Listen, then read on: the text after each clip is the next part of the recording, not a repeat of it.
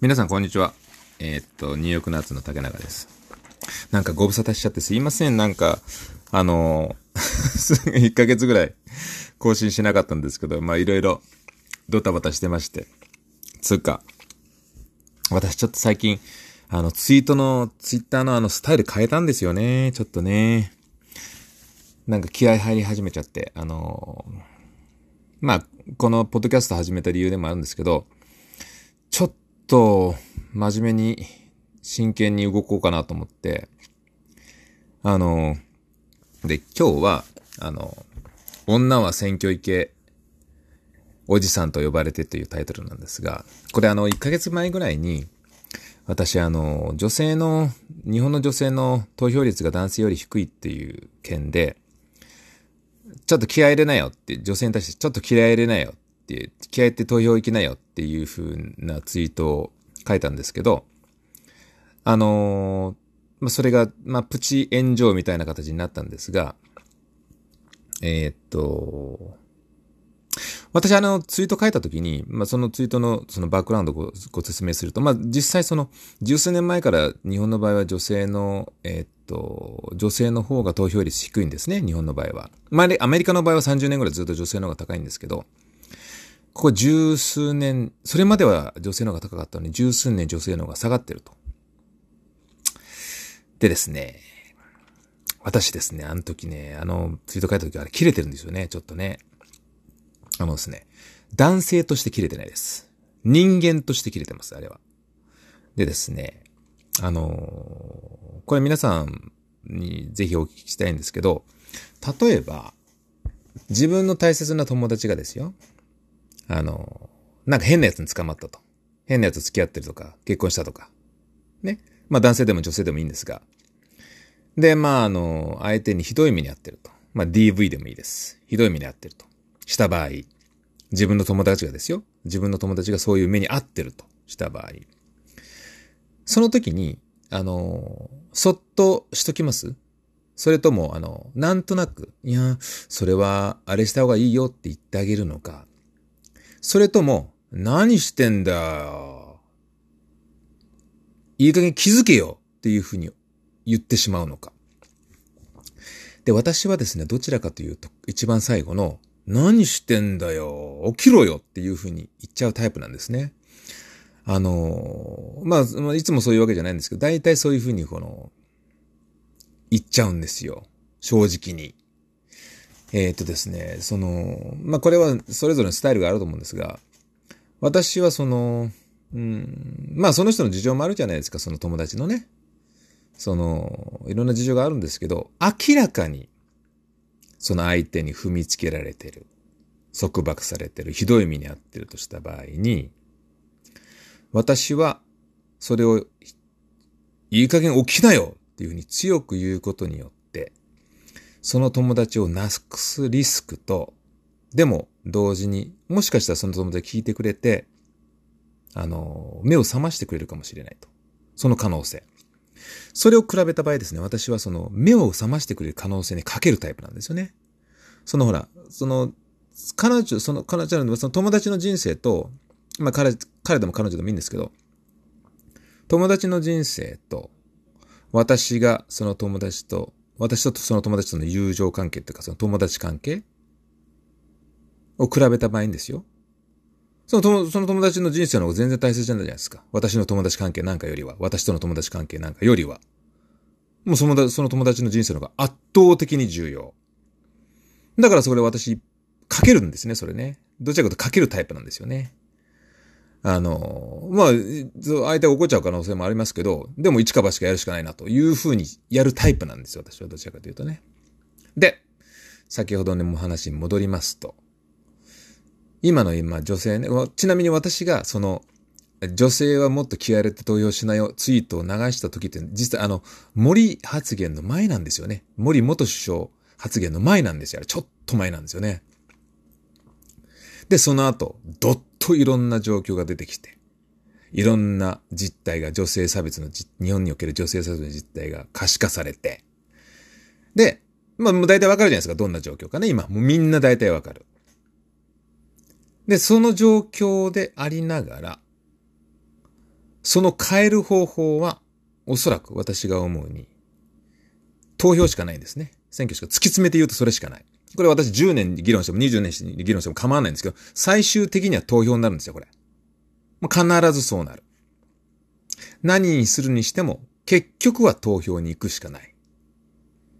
もうそうなるんですよね、結論的には。だから私は、正直なとこ言ったわけです。投票しかないと。ただ、あのほら、私も切れてるんで、ちょっと言い方があれになったんですけど、で、私もね、男がこういうことで、まあ男が踏みつけてるわけでしょ？日本の場合は。女性を。で、その男の私が言うっていうのは何なんですが、ただ、それはあるにしろ、自分の大切な友達が、踏みつけられる状況を見て、黙ってられるかって話ですよね、それね。まあ、優しく言うっていう風な手もあるんですけど、でも優しく言ったって、ね。まあ、それスタイルによりますけど、私はそれね、あの、できればはっきり言っちゃうし、今後もはっきり言っていくつもりなんですけど、それは。まあ、気づいてくれる人もいるかもしれないし、それで。うん。で、どちらにしろですよ。どちらにしろ。今の女性の、その女性差別とか、そのジェンダーとか、その、先日あの、国際女性デー出したっけ？私、あの、そのツイート以来、あの、女性は気合で投票しろ、してよ。ツイート以来ですね。で、いろんなリスポンスいただいて、リプライいただいて、私ですね、まあ、いろんなご批判を受けましたが、あれ私全部読むんですよね。全部読んだ。で、ヒントがいろいろあったんですよね。ものすごいヒントがいっぱいあった。で、私それを一個ずつ、一個ずつ、その、確認していこうと思って、あの時以来です。ずーっとその女性差別の状況を追ってるんですよ。まあ、そのほら、なんですか、その、クラブハウスのそのジェンダーのやつ行って、聞いて、じっと聞いて、で、いろんな YouTube での、YouTube でのその、イベントのライブとかも見て、ずっと聞いて、ツイートも追って、いろんなその、フェミニストと呼ばれる人たち、まあ、いろんな、いますけど、その人たちを、そのツイッター上でフォローして、その人たちのツイートずっと見て、で、それずっとこう、考えてきたんです。何ができるか、何ができるかって。で、まあ、その、で、その、女は選挙池おじさんと呼ばれた時にですね、そのツイートでそれ見たんですけど、私そういう風に呼ばれてるって、私のこと呼んでる人を。私ね、これだと思ったんですよね。やっぱ。これで行こうと思ったんですよ。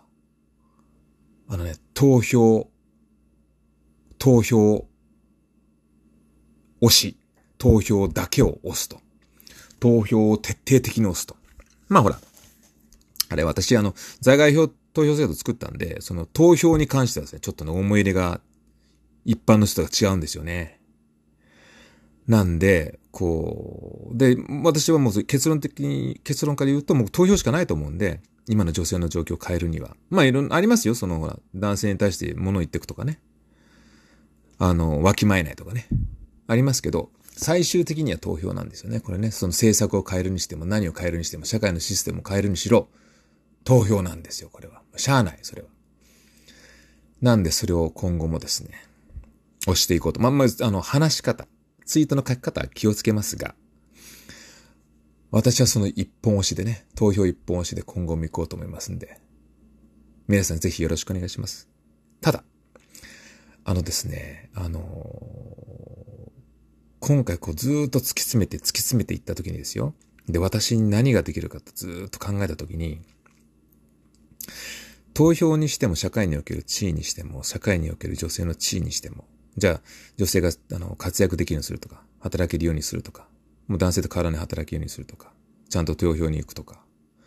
その時にですね、やっぱね、こう社会のその仕組みだけじゃこう、仕組みだけじゃなくて結局は家庭の仕組みになるんですよね。その、だ、その旦那、旦那っていうか、その、ハズバンド側そのパートナーしての、としての男性が、しっかりその家事なり育児なりをシェアすると。その手伝うんじゃなくて、シェアすると。そういうのがね、その投票に関しても投票が女性が行きづらいっていう理由の一つに、その、育児とか家事とか忙しいって話だ。まあ、それはその通りですよね。その通り。それはその通り。で、それ大事なのは男性じゃないですか。だから、何やっても結局家庭のこともものすごく絡んでくるんで、で、一応私専業主婦だったんで、家庭とか、家事とか育児のところ、あの、あの、得意じゃないんですけど、よく知ってるんで、そういうことで男性側を、男性側に私の経験をシェアすることで、要するにこう、うまくやるじゃなくてね。まあ誰でもできますよっていうこと。まあその、その、やる気になればね、男性だってね、家事でも育児もできますよっていう。そんな、その、この、ハイクオリティっていうかその、ものすごい高いレベルを狙う必要なんかないんで、普通にやっていきゃね、男性だってそんな簡単できますよっていうのを、こう、別に啓蒙ってわけじゃないですけどね。その部分で、ちょっとやっていくかな。うん。あとは、地方ですね。地方。その東京とか大阪じゃなくて。地方のね、女性差別やっぱやばいですよね。やばい。